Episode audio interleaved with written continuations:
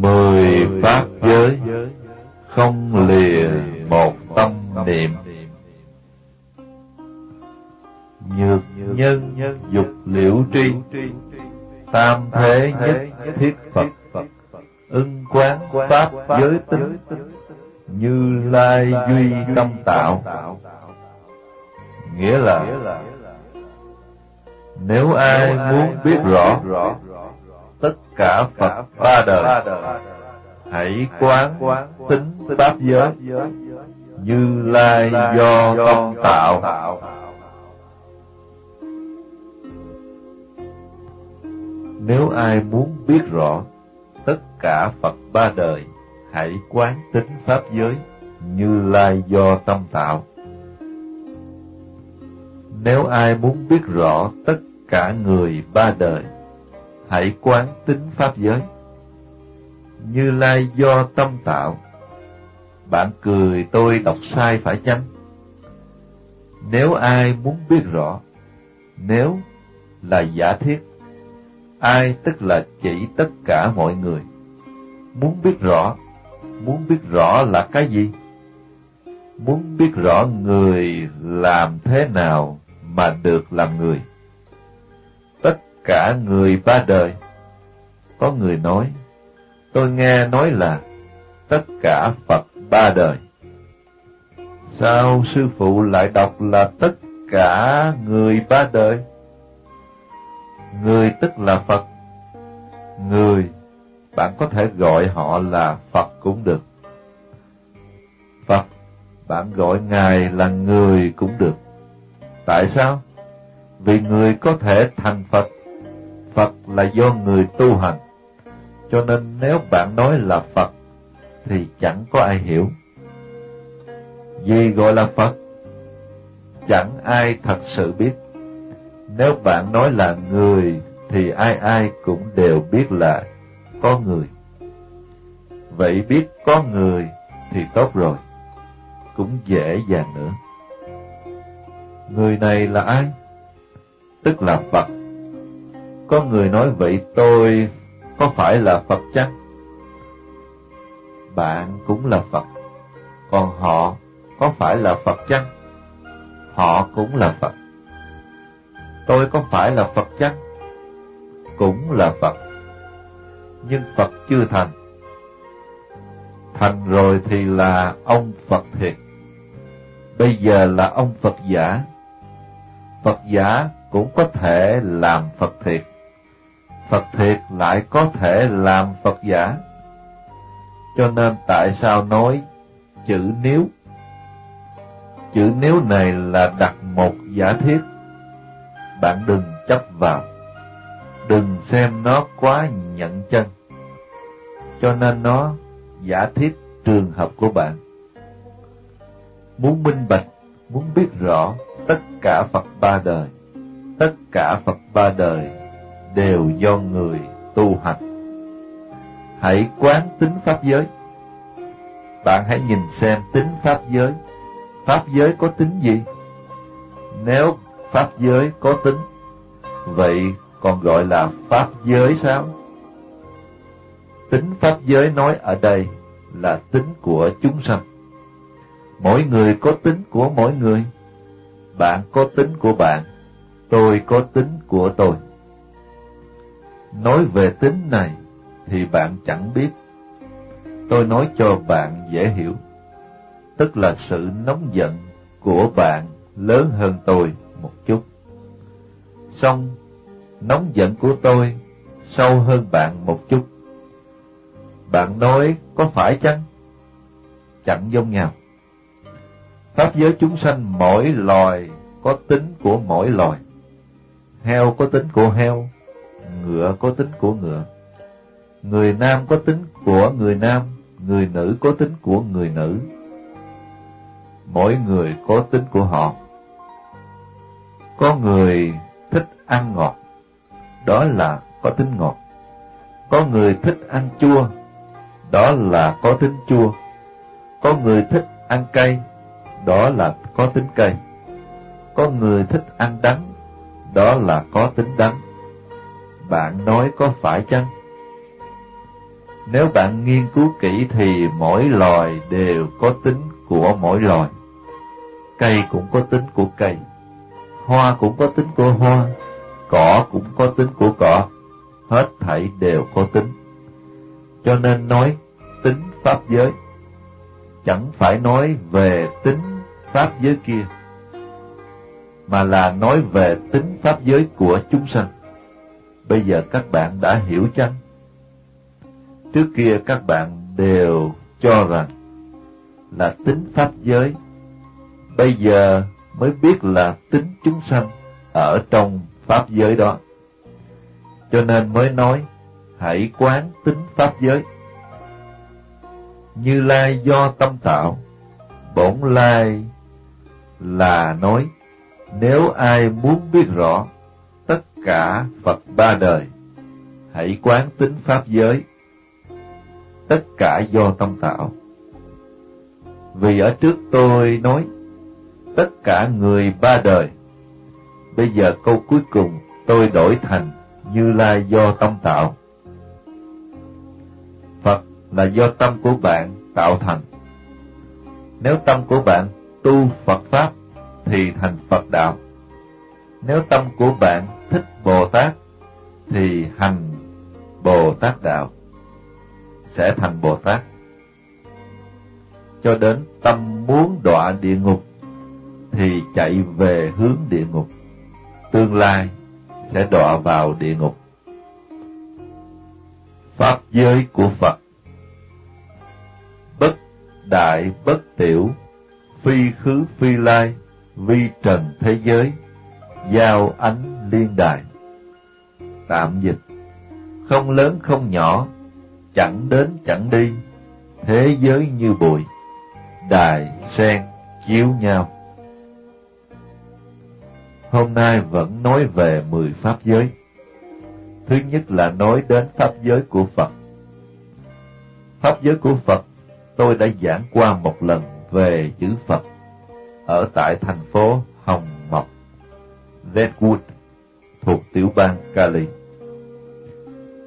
Chữ Phật tiếng Anh gọi là Buddha, vì tôi rất ngu si và tai cũng điếc, cho nên lần đầu tôi nghe chữ Buddha bằng tiếng Anh, tôi tưởng là Buddha bằng tiếng Tàu, nghĩa là không lớn. Không lớn là gì? tức là Phật. Có một vị giáo sư rất thích tôi giảng lối này. Cho nên giảng xong rồi, y đứng trước mặt tôi chắp tay lại gọi Buddha. Không lớn. Nay tức là chẳng có tâm cống cao. Phật là chẳng có tâm cống cao, cũng chẳng có tâm ngã mạn. Tiếng Anh cũng có lối cống cao gọi là ai trong ngoặc tôi. Phật thì chẳng có cái ai trong ngoặc tôi. Ai này tức là tôi, tôi, tôi, tôi. Gì cũng đều gọi là tôi. Trái, phải, trước, sau, trên, dưới, bốn phương đều là tôi thật là quá nhiều cái tôi. Vì quá nhiều cái tôi cho nên trở thành lớn. Vì Phật chẳng có cái ngã, cho nên không lớn. Vậy, phải chăng là nhỏ? Cũng không nhỏ. Nếu là nhỏ thì Ngài chẳng phải là Phật. Cho nên câu thứ nhất nói, không lớn không nhỏ, chẳng đến chẳng đi. Ngài cũng chẳng đến chẳng đi, tức là đến mà chưa từng đến, đi mà chưa từng đi. Tại sao nói chẳng đến chẳng đi? Vì pháp thân của Phật tận hư không, khắp pháp giới, vô tại, vô bất tại. Nếu bạn nói Ngài đi, vậy Ngài đi về đâu? Nếu bạn nói Ngài đến, lại đi đến đâu? Pháp thân của Ngài vốn khắp cùng, cho nên nói chẳng đến chẳng đi. Vậy có phải ở tại thế giới này chăng? Chẳng phải, chẳng phải chỉ riêng ở một thế giới này, mà trong vô lượng vô biên hết thảy tất cả thế giới, nhiều như hạt bụi trong Pháp giới, đều có Pháp thân của Phật. Cho nên nói, thế giới như bụi, nhiều như số cát bụi trong thế giới. Đài sen chiếu nhau Chiếu nhau tức là quang minh của Phật ở Pháp giới này chiếu đến Phật ở Pháp giới kia. Quang minh của Phật ở Pháp giới kia lại chiếu đến Phật ở Pháp giới này. Đài sen chiếu nhau là Phật ngự ở trên tòa sen hổ tương phóng quang động địa. Tai cũng phóng quang, mắt cũng phóng quang, mũi cũng phóng quang, lưỡi cũng phóng quang, răng cũng phóng quang. Không những sáu căn đều phóng quang động địa, mà mỗi lỗ chân lông cũng đều phóng quang động địa. Trong mỗi lỗ chân lông lại hiện ra thế giới như số hạt bụi. Có vô lượng vô biên chư Phật đều hiện ra ở trong mỗi lỗ chân lông. Mỗi một vị Phật đều phóng quang vô lượng vô biên như thế, cũng giống như ánh đèn, ánh sáng của bạn không xung động ánh sáng của tôi. Ánh sáng của tôi cũng chẳng xung động ánh sáng của bạn. Chẳng phải nói, Ê, ánh sáng của bạn phóng ra quá nhiều, còn ánh sáng của tôi chẳng còn chỗ để phóng ra, như vậy không được. Ánh sáng với ánh sáng chẳng xung động, ánh sáng với ánh sáng hòa nhau, đó gọi là hòa quang. Cho nên Phật giáo của chúng ta là hòa quang. Ánh sáng với ánh sáng chẳng xung động với nhau. Chúng ta người với người cũng đừng xung động với nhau. Do đó gọi là đài sen chiếu nhau. Nghĩa là ánh sáng của bạn chiếu tôi, ánh sáng của tôi chiếu bạn. Ánh sáng này chiếu ánh sáng kia, lỗ này thông với lỗ kia, giống như lưới la tràng của Đại Phạm Thiên Vương. Đó gọi là đài sen chiếu nhau, đó là Pháp giới của Phật. Pháp giới của Bồ Tát Hữu tình giác ngộ, khiêu xuất trần ai, lục độ vạn hạnh, thời khắc bồi tài. Tạm dịch Hữu tình giác ngộ, vượt khỏi bụi trần, lục độ vạn hạnh, giờ phút vung bồi. Hữu tình giác ngộ, vượt khỏi bụi trần, lục độ vạn hạnh, giờ phút vung bồi. Thứ hai là nói về Pháp giới của Bồ Tát. Ở trên tôi có đổi lại là tất cả người ba đời, là vì mười Pháp giới đều do người tu thành. Người không lìa một tâm niệm hiện tiền. Cho nên thứ hai là Pháp giới của Bồ Tát. Bồ Tát là tiếng Phạn dịch ra là giác hữu tình. Sao gọi là giác hữu tình? Giác hữu tình có hai lối nói. Một là giác ngộ tất cả hữu tình, khiến cho tất cả hữu tình đều giác ngộ. Hai là hữu tình đã giác ngộ. Hai lối nói này, chúng ta đều có phần. Có phần gì? Có phần thành Bồ Tát. Vì chúng ta đều là chúng sanh hữu tình. Chúng ta cũng có thể làm bậc giác ngộ ở trong chúng sanh. Chúng ta cũng có thể dùng đạo lý giác ngộ để thức tỉnh tất cả chúng sanh. Cho nên là một Bồ Tát không sai. Bạn có phần, tôi cũng có phần. Không phải chỉ Bồ Tát là như thế, mà Phật chúng ta cũng đều có phần. Có người nói, tôi không minh bạch đạo lý này. Sao vừa rồi Pháp Sư nói Phật là do người tu thành.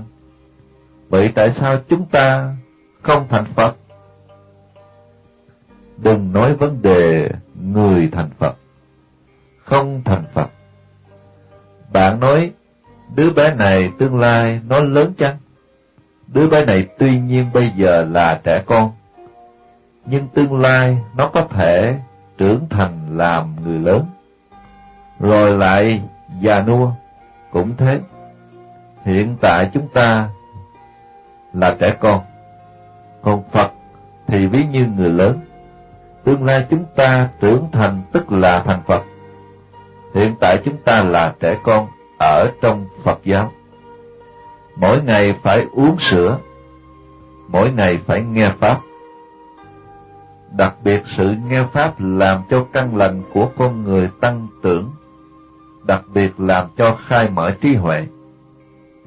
Cho nên nếu bạn tạo cơ hội nghe Pháp, vẫn có giá trị hơn dù bạn kiếm được bao nhiêu tiền. Cho nên hôm nay tôi lập ra một quy củ mới. Quy củ gì? Tôi hy vọng từ nay về sau chúng ta đừng lấy nhiều ngày nghỉ. Đừng đi du lịch nhiều. Nếu có ngày nghỉ thì lấy sự nghiên cứu Phật Pháp làm du lịch. Lấy sự nghiên cứu Phật Pháp làm ngày nghỉ. Tại sao? Vì ngày nghỉ đi du lịch quá nguy hiểm. Bạn hãy nghĩ xem, mỗi kỳ nghỉ người chết không chỉ là một, chắc hẳn là nhiều lắm. Trong số này nếu bạn đi du lịch biết đâu bạn có phần trong đó. Cho nên ở xứ này chúng ta phải sửa lại phong khí này. Ở xứ này ai ai muốn đi chơi, muốn đi du lịch. Phật giáo đồ chúng ta phải cải thiện phong khí này. Làm Phật giáo đồ không cần đi du hành, không cần đi du lịch nhiều. Có thời gian thì đến nghiên cứu Phật Pháp, đến tụng một thời kinh, niệm một bài chú, lễ Phật thì tốt biết mấy. Lễ Phật công đức vô lượng, Phật tiền đảnh lễ, tội diệt hà sa nghĩa là bạn thành tâm lạy Phật thì tiêu diệt vô lượng tội lỗi. Xả tiền nhất văn, tăng phước vô lượng, nghĩa là bố thí một đồng được phước vô lượng. Xong chẳng phải tôi kêu bạn bố thí tiền cho tôi. Các bạn phải minh bạch. Các bạn có tiền thì đến các đạo tràng khác cúng dường.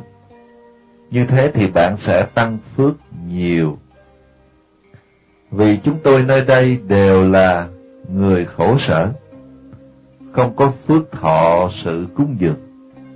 Nếu cúng dường nhiều thì chúng tôi có thể chết. Nếu chẳng có ai cúng dường thì chúng tôi có thể sống thêm mấy ngày. Bạn thấy đó. Tuy chúng tôi khổ, chúng tôi cũng muốn sống thêm mấy ngày. Không muốn chết bây giờ.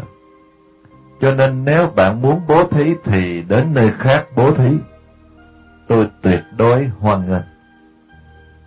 Vì có rất nhiều nơi để cho các bạn làm phước, không nhất định tại chùa Kim Sơn. Tại chùa Kim Sơn đều là những người khổ sở, đều là những người chẳng có phước báo. Cho nên nếu các bạn cầu phước ở đây chẳng phải có. Các bạn đừng lo lắng, chúng tôi không chết đói đâu.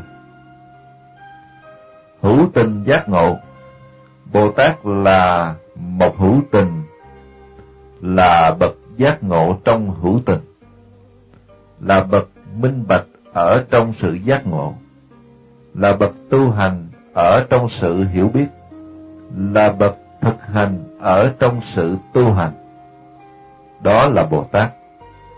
Cho nên nói, vượt khỏi bụi trần, nếu Bồ Tát không minh bạch thì không vượt ra khỏi bụi trần. Bụi trần này quá dày, cho nên không vượt ra khỏi. Nếu giác ngộ rồi thì bụi trần sẽ mỏng dần, sẽ vượt ra khỏi bụi trần. Sau khi vượt ra khỏi bụi trần thì làm gì? Phải chăng ăn và ngủ? Không sai. Còn phải ăn, còn phải ngủ, còn phải mặc y phục. Nhưng chẳng phải cứ làm những việc này. Mục đích bạn đi làm việc là vì ngày hai bữa cơm, vì mặc y phục, vì chỗ ở, ba vấn đề này. Khi bạn vượt ra khỏi bụi trần thì không còn lo về ba vấn đề này nữa, mà phải hàng lục độ. Lục độ tức là bố thí trì giới những nhục tinh tấn thiền định trí huệ. Có người nghĩ rằng, tôi biết bố thí tức là dạy người bố thí cho mình. Chẳng phải vậy. Là chúng ta phải bố thí cho người. Về tiền tài chúng ta đừng ham nó, vì nó là vật dơ bẩn. Nếu bạn gần gũi nó quá nhiều, thì đó là dính bụi trần. Bụi trần là gì? Tiền là bụi trần. Nếu bạn không cần tiền, thì sẽ rất thanh tịnh, sẽ vượt ra khỏi bụi trần. Hiện tại một số trong các bạn vượt khỏi bụi trần vì bạn giữ giới không cất giữ tiền. Bất quá, bạn đừng bị nhiễm nó nữa trong tương lai. Vạn hạnh, lại phải tu hành vạn hạnh, giờ phút vun bồi. Chẳng phải hôm nay tu, ngày mai thì không tu. Năm nay tu, năm tới không tu. Tháng này tu, tháng tới nghỉ. Đời nay tu, đời sau chẳng tu nữa. Hoặc là lúc tu lúc nghỉ. Chẳng phải vậy. Mà luôn luôn đều phải tu hành lục độ vạn hạnh. Đừng nói đến luôn luôn mà đời đời kiếp kiếp chúng ta phải tu lục độ vạn hạnh. Do đó nếu bạn thực hành được như thế, thì bạn là Bồ Tát. Bạn nói, đó thật chẳng phải dễ. Bạn nghĩ rằng làm Bồ Tát dễ lắm sao? Đâu có dễ dàng như thế. Không những làm Bồ Tát không dễ dàng, mà làm duyên giác thanh văn cũng chẳng dễ dàng. Làm gì thì dễ dàng? Làm quỷ. Làm quỷ dễ nhất. Đọa địa ngục dễ nhất. Làm súc sanh dễ nhất. Nếu bạn muốn dễ thì làm những thứ đó. Cho nên bạn muốn làm Bồ Tát thì chẳng dễ dàng. Bồ Tát còn gọi là không dễ dàng. Dễ dàng tức là quỷ. Không dễ dàng tức là Bồ Tát. Bạn nói khó quá. Khó cũng là Bồ Tát. Chữ khó tức là một tên khác của không dễ dàng. Cho nên Bồ Tát thì phải hành khổ hạnh. Những gì người làm không được mà làm được. Khó nhẫn mà nhẫn được. Đừng cho rằng khó quá mà không dám làm. Nếu bạn không dám làm thì bạn chẳng phải là Bồ Tát. Hãy tinh tấn về trước. Bồ Tát thì như thế chẳng có gì xảo diệu. Nếu bạn làm được những gì người không làm được, tức là Bồ Tát. Vì ai ai cũng không làm được, mà bạn làm được, tức là Bồ Tát. Pháp giới của duyên giác Duyên giác thánh hiền, cô phong độc miên, xuân hoa thu tà, thập nhị liên hòa.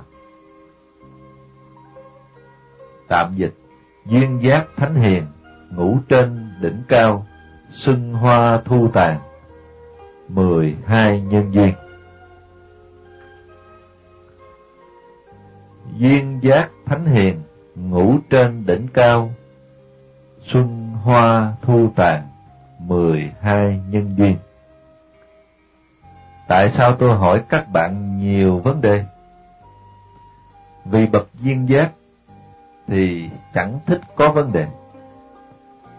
Các bậc ấy thích cô độc, không muốn tụ hội chung với ai. Cho nên hôm nay chúng ta cùng nhau nghiên cứu vấn đề, mọi người cùng tụ hội lại. Đừng làm giống như bậc duyên giác. Có khi Phật ra đời thì gọi là duyên giác. Nếu không có Phật ra đời thì gọi là độc giác. Tự mình khai ngộ. Bậc ấy thích gì? Cô phong độc miên. Ngủ một mình trên đỉnh cao, cho nên nói duyên giác thánh hiền. Ngủ trên đỉnh cao, xuân hoa thu tàn, mười hai nhân duyên. Đó là nói về bậc duyên giác. Nói đến duyên giác thì chúng ta tự mình cũng phải duyên giác. Giác ngộ nhân duyên. Các bậc ấy tu mười hai nhân duyên, còn chúng ta thì mười hai nhân duyên tu. mười hai nhân duyên, thứ nhất là vô minh. Bậc ấy quán sát vô minh. Vô minh từ đâu đến? Rất quái lạ. Làm sao có vô minh? Bậc ấy quán sát. Vô minh duyên lành. Có vô minh rồi thì có hành vi, tức có hành, rồi thì có sở biểu hiện. Có sở biểu hiện thì có thức, thức tức là phân biệt, hành tức là pháp hữu vi. Khi vô minh thì chẳng thể nói là vô vi, cũng chẳng thể nói là hữu vi. Lúc đó thì ở giữa hữu vi và vô vi, sau đó có sự phân biệt. Tại sao có sự phân biệt? Vì có pháp hữu vi, có pháp vô vi, rồi thì sau đó có tâm phân biệt. Có tâm phân biệt thì sau đó sẽ có phiền não. Phiền não tức là danh sắc. Có danh sắc rồi, một khi có danh thì có phiền não về danh. Một khi có sắc rồi thì có phiền não về sắc. Danh sắc tức là phiền não, phiền não tức là danh sắc. Vấn đề này nếu nói ra thì càng phiền não. Không nói thì chẳng có phiền não. Một khi nói ra thì phiền não sẽ đến. Có người nói, sao danh sắc là phiền não? Tôi không hiểu. Bạn không hiểu thì bạn phiền não nhiều một chút. Vì bạn có phiền não không hiểu. Khi tôi không nói, thì bạn chẳng có phiền não không hiểu. Chẳng phải. Khi tôi không nói gì thì bạn vốn không biết. Thì bạn cũng chẳng có nhiều phiền não. Khi tôi nói ra thì bạn không hiểu. Có phiền não không hiểu thì nghĩ muốn hiểu. Đó tức là có lục nhập. Bạn thấy không? Lục nhập tức là nghĩ muốn hiểu, nghĩ muốn minh bạch. Đã nghe qua chưa? Chẳng có ai nói pháp này. Bây giờ đã nói rồi. Đó là nghĩ muốn hiểu. Lục nhập tức là nghĩ muốn minh bạch mới có lục nhập nghĩ muốn minh bạch, do đó sanh ra nhãn căn, nhĩ căn, tỷ căn, thiệt căn, thân căn, ý căn lục nhập.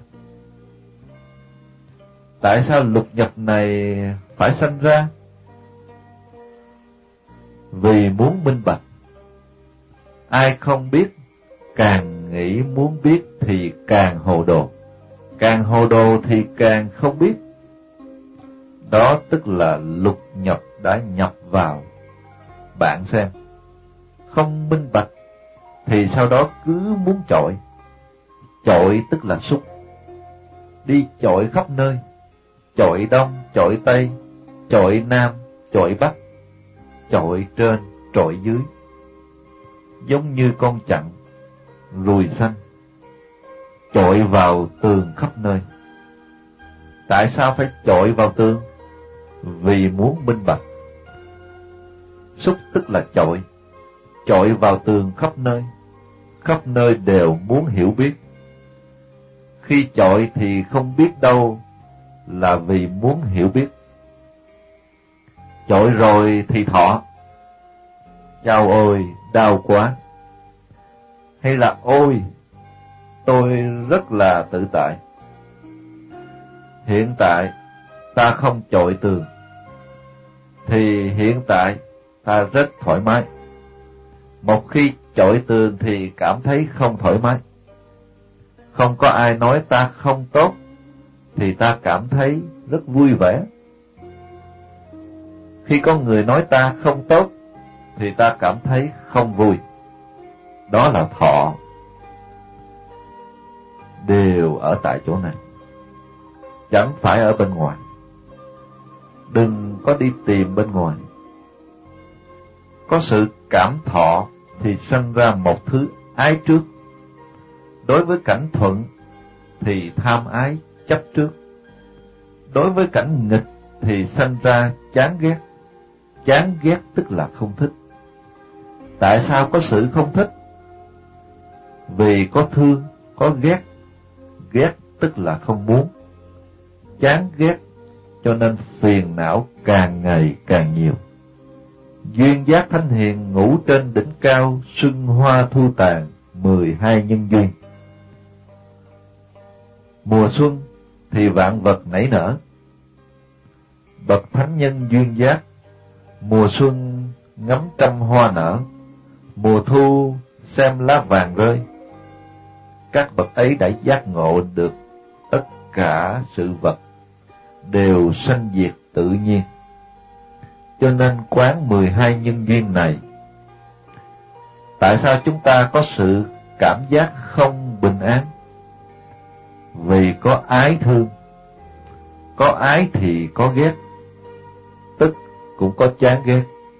Nếu vật gì bạn mến thích, ái, thì sinh ra thủ. Thế nào là thủ? Tức là muốn được, muốn chiếm được. Vì bạn mến thích ái, cho nên muốn đắc được. Khi bạn đắc được rồi thì thỏa mãn dục vọng của mình. Tại sao phải thỏa mãn dục vọng của mình? Vì muốn giữ nó. Cho nên, thủ duyên hữu có, vì có cái có, cho nên bạn muốn thuộc về chính bạn. Khi thuộc về chính bạn, thì có sinh, có sinh thì có lão tử, và chết. Đó là mười hai nhân duyên sở tu của bậc duyên giác. Pháp giới của Thanh Văn Thanh Văn chúng tăng, bất luận nữ nam, tứ đế quan hành, ẩn thật thị quyền. Tạm dịch Thanh văn chúng tăng, dù nam hay nữ, tu pháp tứ đế, ẩn thật hiển quyền. Thanh văn duyên giác, dù nam hay nữ, tu pháp tứ đế, ẩn thật hiển quyền. Bây giờ giảng về pháp giới của bậc thanh văn. Thanh văn gồm có sơ quả, nhị quả, tam quả và tứ quả thanh văn. Trong đó lại phân ra sơ quả hướng, nghĩa là chưa thật sự chứng được sở quả, cho nên gọi là sơ quả hướng. Sơ quả, nhị quả hướng, nhị quả, tam quả hướng, tam quả, tứ quả hướng, tứ quả. Bậc thanh văn còn gọi là A-la-hán, cũng gọi là La-hán. Bậc La-hán có thần thông phi hành biến hóa. Người chứng quả thì không tùy tiện nói. Tôi đã chứng quả, tôi là A-la-hán. Không được như thế. Vì thánh nhân chứng quả thì đi chân chẳng đụng đất. Bạn thấy có vẻ họ đi trên đất, nhưng họ đi ở trong hư không. Chân không dính đất, cũng không dính bụi. Thậm chí, đi trong bùn, chân cũng sạch sẽ. Ví như Hòa Thượng Pháp Thuận, trong mặt sơ tổ của Tông Hoa Nghiêm. Đi trong bùn mà giày không dính bùn, đó là một sự biểu hiện của bậc thánh nhân đã chứng quả. Chẳng phải nói tôi đã chứng quả thì chứng được quả. Sơ quả thanh văn thì đã đoạn được kiến hoặc.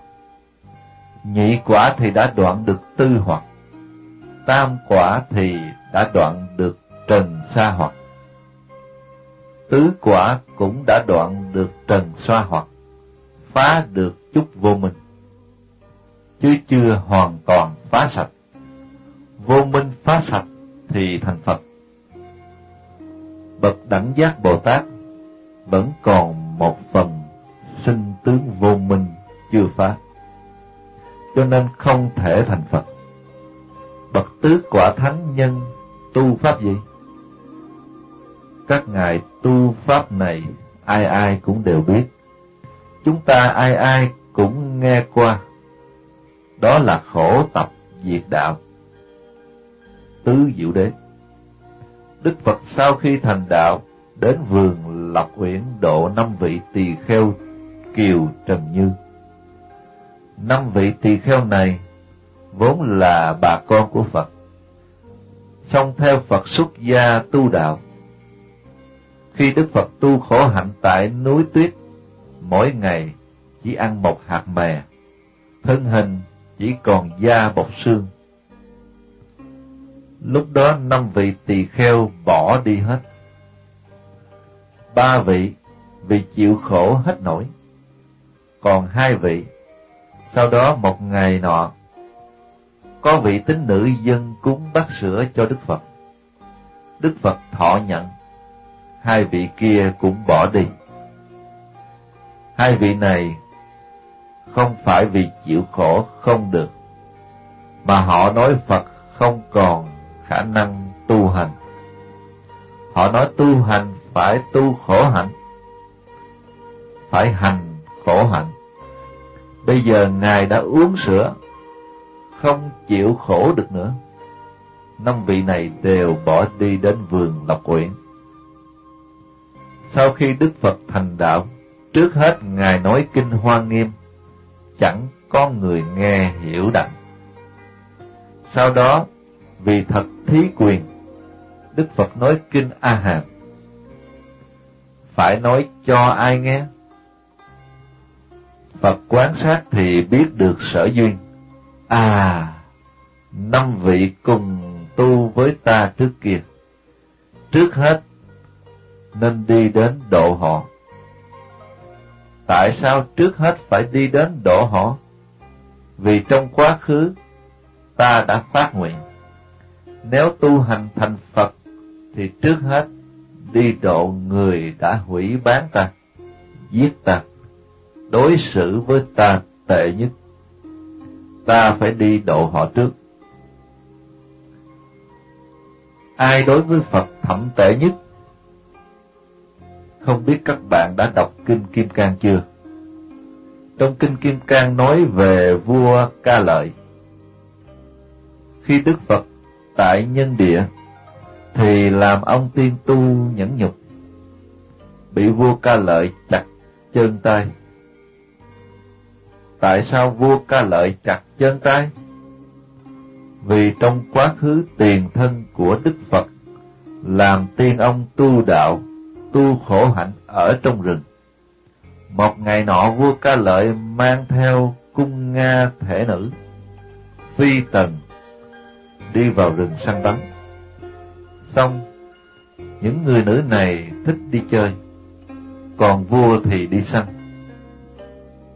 Những người nữ này bèn thấy một vị hình thù quái dị không biết là gì. Vì lông mày thì dài ba tấc, tóc thì dài hai thước. Chưa khi nào tắm rửa, bụi bặm bám đầy dãy người, quần áo bụi bặm dính đầy khoảng một tấc. Những người nữ thấy như vậy, không nhận ra bèn nói, đây là yêu quái, đây là yêu quái, chúng ta hãy đi mau lên. Lão tu hành bèn nói, các vị không cần đi, ta chẳng phải là yêu quái. Những người nữ nghe nói thì biết vị này biết nói. Do đó, có người gan dạ hỏi, ông ở đây làm gì? Ông ta đáp, tôi ở đây tu hành. Họ hỏi, thế nào gọi là tu hành? Ông ta đáp, tôi tu hành vì muốn thành Phật. Rồi ông ta thuyết pháp cho họ nghe. Nói xong rồi những người này rất có hảo cảm với ông ta. Nói, ông tu ở đây khổ quá, vậy ông ăn gì để sống? Ông ta đáp, tôi ăn rễ cây, lá cây, trái cây, có gì ăn nấy. Tôi cũng chẳng đi vào xóm khất thực. Những người nữ này quay quần vị tiên nhân lâu, cũng chẳng còn sợ gì nữa càng muốn gần gũi ông ta để hỏi đạo. Lúc đó vua ca lợi đi săn về, bèn đi khắp nơi tìm thê thiếp phi tần, thì thấy họ quay quần chung quanh tiên ông. Bèn sinh tâm đố kỵ, nóng giận, nói, Ông ở đây làm gì? Ông ta đáp, Tôi ở đây tu đạo. Vua hỏi, Ông tu đạo gì? Ông ta đáp, tôi tu hạnh nhẫn nhục. Vua hỏi, nhẫn nhục là gì? Ông ta đáp, tức là ai mắng tôi, đánh tôi, tôi cũng không sanh tâm sân hận. Vua nói, được rồi, để ta thử xem thật hay giả. Bèn lấy bao kiếm trên mình ra, chặt tay tiên ông hỏi Tôi đã chặt đứt cánh tay nhà ngươi Nhà ngươi có sân hận chăng? Ông ta đáp Tôi không sân hận Vua hỏi Được rồi để ta chặt tiếp một cánh tay nữa Thử nhà ngươi có sân hận chăng? Nói xong Bèn chặt tiếp tay thứ hai Bèn hỏi Nhà ngươi có sân hận chăng? Ông ta đáp cũng chẳng sân hận. Vua nói, nhà ngươi có bản lãnh lắm, song ta sẽ chặt nốt hai chân xem thử nhà ngươi có sân hận chăng. Do đó vua chặt đứt hai chân của tiên ông, lại hỏi, nhà ngươi có sân hận chăng? Tiên ông đáp, ta cũng không sân hận. Vua nói, nhà ngươi nói láo, lấy gì để để chứng minh là sự thật? Tiên ông nói, nếu thật sự ta không sân hận, thì tứ chi của ta sẽ hoàn phục lại như cũ. Còn nếu ta sinh hận thì sẽ không hoàn phục lại. Vừa nói xong thì tứ chi của tiên ông hoàn phục lại như cũ.